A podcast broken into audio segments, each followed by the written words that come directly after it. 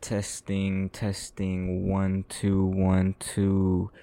This is the Let's Do Sports Top 5 Roundup with your host, JJ Rivera. How's it been? How's it doing? How you been?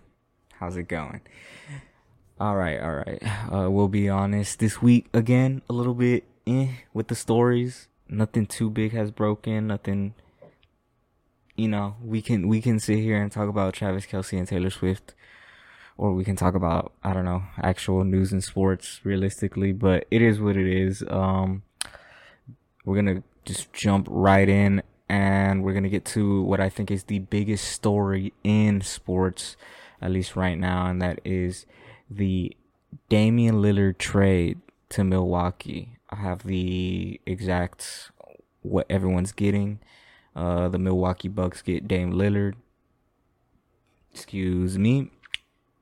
Jrue Holiday, DeAndre Ayton, and Tunami Camara, Toumani Camara go to the Blazers with a Bucks 2029 first round unprotected pick and the Blazers can swap with Milwaukee in the 2028-2030 draft with no protections on those swaps, on those pick swaps. They are first round picks.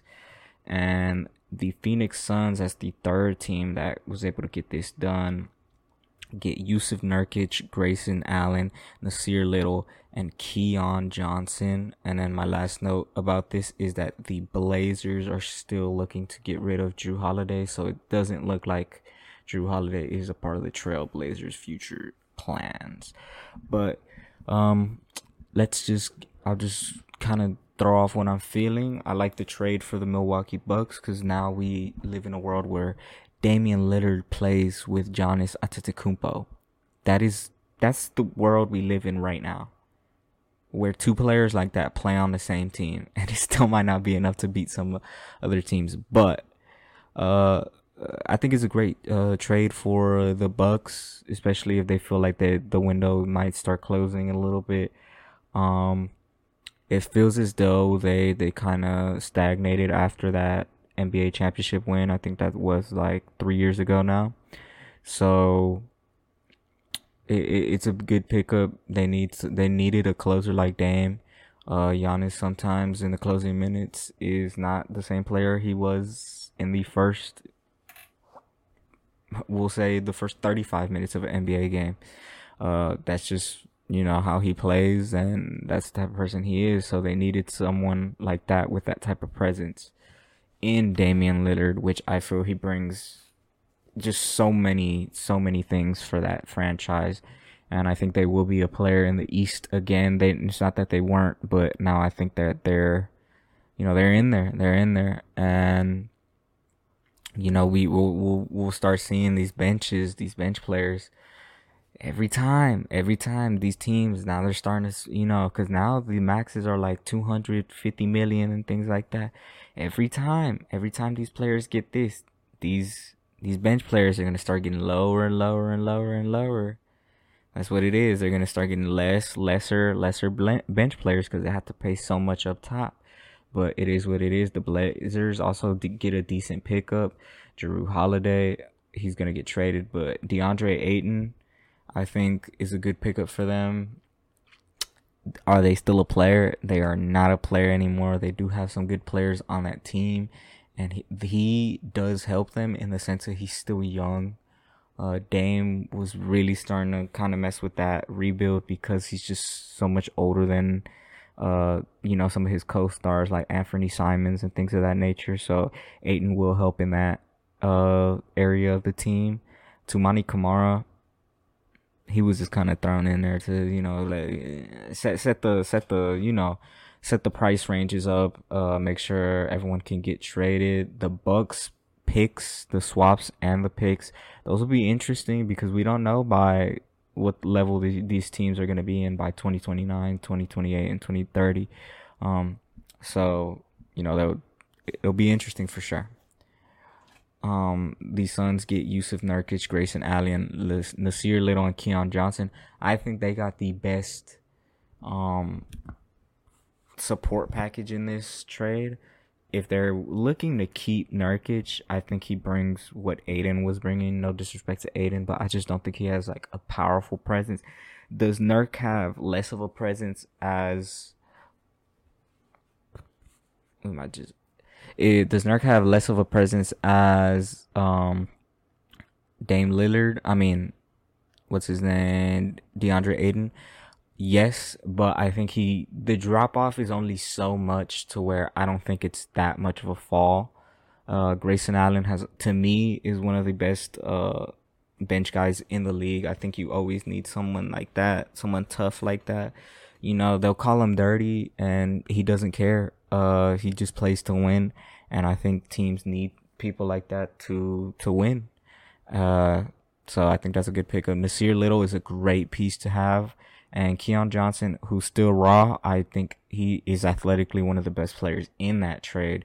So hopefully, um, hopefully they, they I think every team got something. Obviously, Damian Lillard, he's older, so we don't know how long they have with him.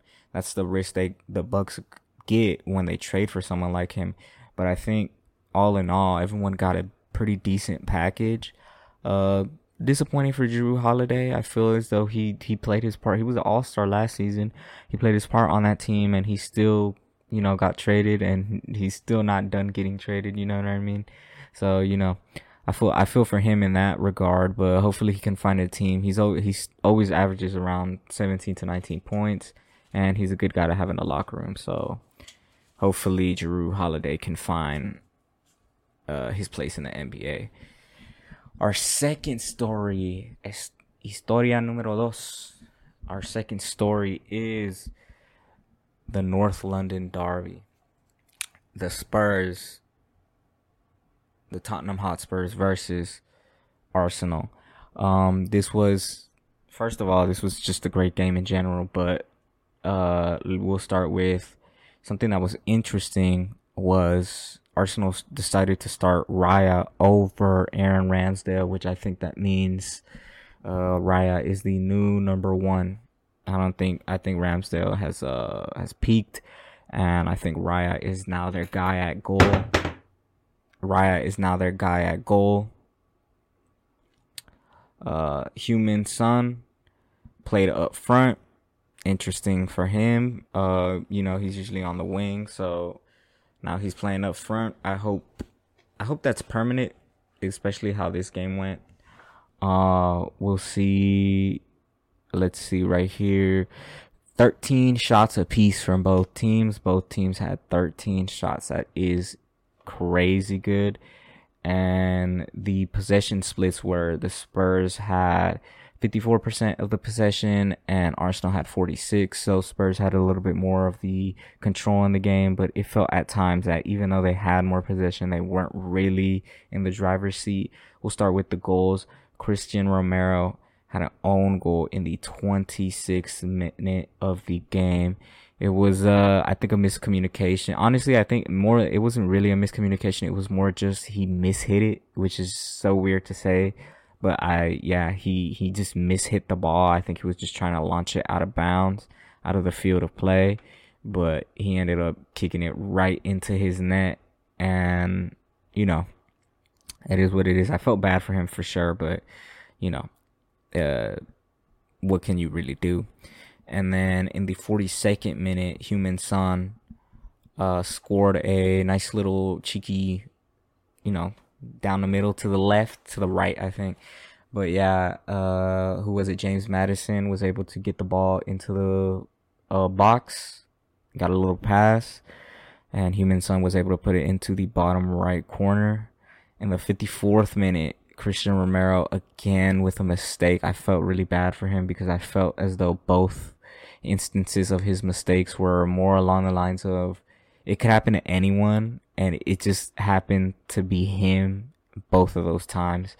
But yeah, Cristian Romero accidentally hits a handball that gives a penalty to uh Bukayo Saka takes the penalty, scores in the 54th minute, and Arsenal at that point are up 2-1 and not 1 minute later Heung-min Son scores another goal to in the 55th minute to make it 2-2 and then the game after that stayed a bit cagey. No team was able to really get ahead of the other. But it was a great game and it was a great performance. The only thing that disappoints me from this performance of both teams is that now Man City has the lead. Man City is the first on uh, the EPL table, English Premier League table.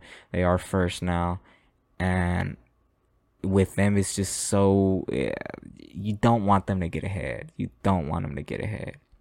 When they're not ahead, that's fine, but when they get ahead, that's when they start creating this space, this space, and this space and now we're gonna probably head to another season with them winning, which is uh, a, a bit of a shame because I feel like now the prem, uh, the Premier League has really just turned into Manchester wins, Manchester City wins, and who else gets in the top four for Champions League football. But it is what it is. Uh, but it was a great performance from both teams, and hopefully they both build from that, and maybe they can take the lead from Man City either either side. Hopefully. To college football news, this is the third story. We get, we saw the dismantling of the Colorado Buffs it was sad. Colorado no longer has a perfect record. They were 3 and 0 and now they are 3 and 1 and they got trounced this game. They lost 42 to 6 to Oregon.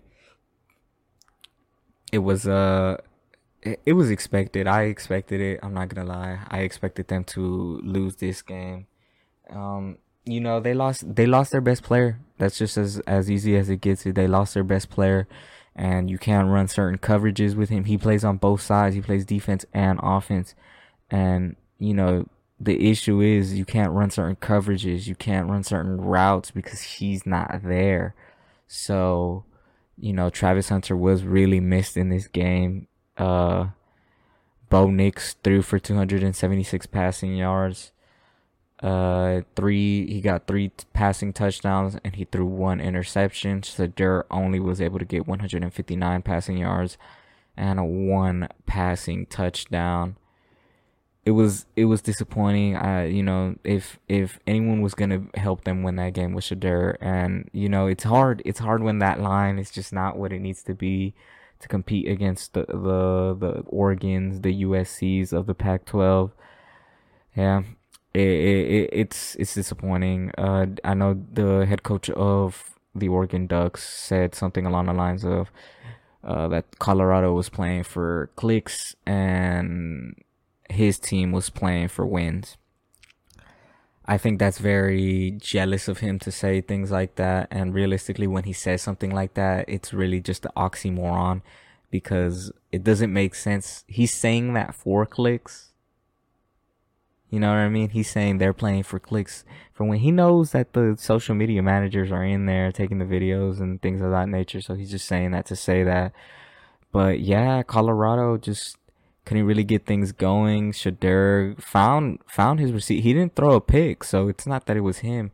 But you know, it's hard when the level that you're playing against is just up here and you have guys that have that dog, that have that spirit, that have that animal in them, but they just technically speaking, abilities wise, they're just not better than who they're playing against. Uh, what was it? Oregon scored 13 in the four, first, 22 in the second, and 7 in the third. And Colorado only scored one touchdown in the fourth. Like I said, it was a dismantling. Um, you know, Oregon, Oregon looks good though. Oregon looks good. Do I, do I think they'll, you know, be in the contention for the playoffs? I don't think so because they're a Pac 12 team. But you never know. You never know. So good for them. Good for them. And hopefully they're able to build on that. And hopefully Colorado can rebound. I know they have USC next, so it's not going to get any easier. But hopefully they can. And we'll see what happens.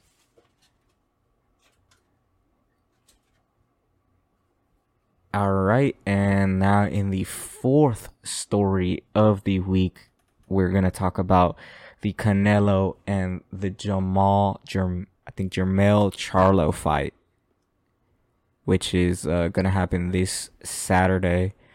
Um, this has been a long time in the coming. The Charlos, both of them, both brothers, have said that you know Canelo has been avoiding them. Canelo scared of them. I don't really think that's the truth, but you know, to each their own. I think Canelo on the last five. Let's see what's up. Canelo has beat John Ryder, which was a pretty much showcase performance.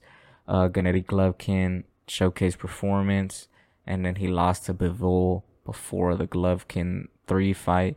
But before the Bivol loss, he was looking unstoppable, beating Caleb Plant and Billy Joe Saunders in front of, well, at least the Billy Joe Saunders fight was at AT&T Stadium. And, you know, he put on a great performance. He was able to get him out with the, uh, I think he cracked Billy Joe Saunders' orbital bone, and Billy Joe has not fought since. Charlo's last five opponents, he beat Castaño, uh, by KO, and then he, but before that, he drew Castaño. He beat Rosario KO. He beat Tony Harrison by KO. He beat Cota by KO. Uh, I know this is not, this is basically his sixth before that, but he did lose to Tony Harrison, um, before that. Uh, he avenged his loss. So, uh, it's interesting. Both guys, haven't had, I don't believe, have had the best performances of late. I think Charlo, especially, has been able to get away with certain performances. We know how boxing goes. We're not going to get too into it, but I just believe that at the end of the day, I think Canelo will just out out fight him, not outbox him, but he'll outfight him. He'll outdog him, and I see a Canelo unanimous decision with no drops, no drops, because I do believe Charlo is maybe a bit more technically skilled, but he isn't more. He doesn't have more power. He doesn't have that thing to dig deep because if he di- could really dig deep, then you know why did he lose to Tony Harrison, who isn't highly regarded? He is a former world champion. I will give him that respect, but Tony Harrison isn't up there with some of the boxing greats uh, that Canelo has fought against. So I I see Canelo Alvarez unanimous decision, and he'll beat Charlo by about five, four to five rounds. I don't see it going any other way. I, I, I just don't. But it it should be an interesting fight. Both of them really good fighters, but I just boxers, but uh, they're not.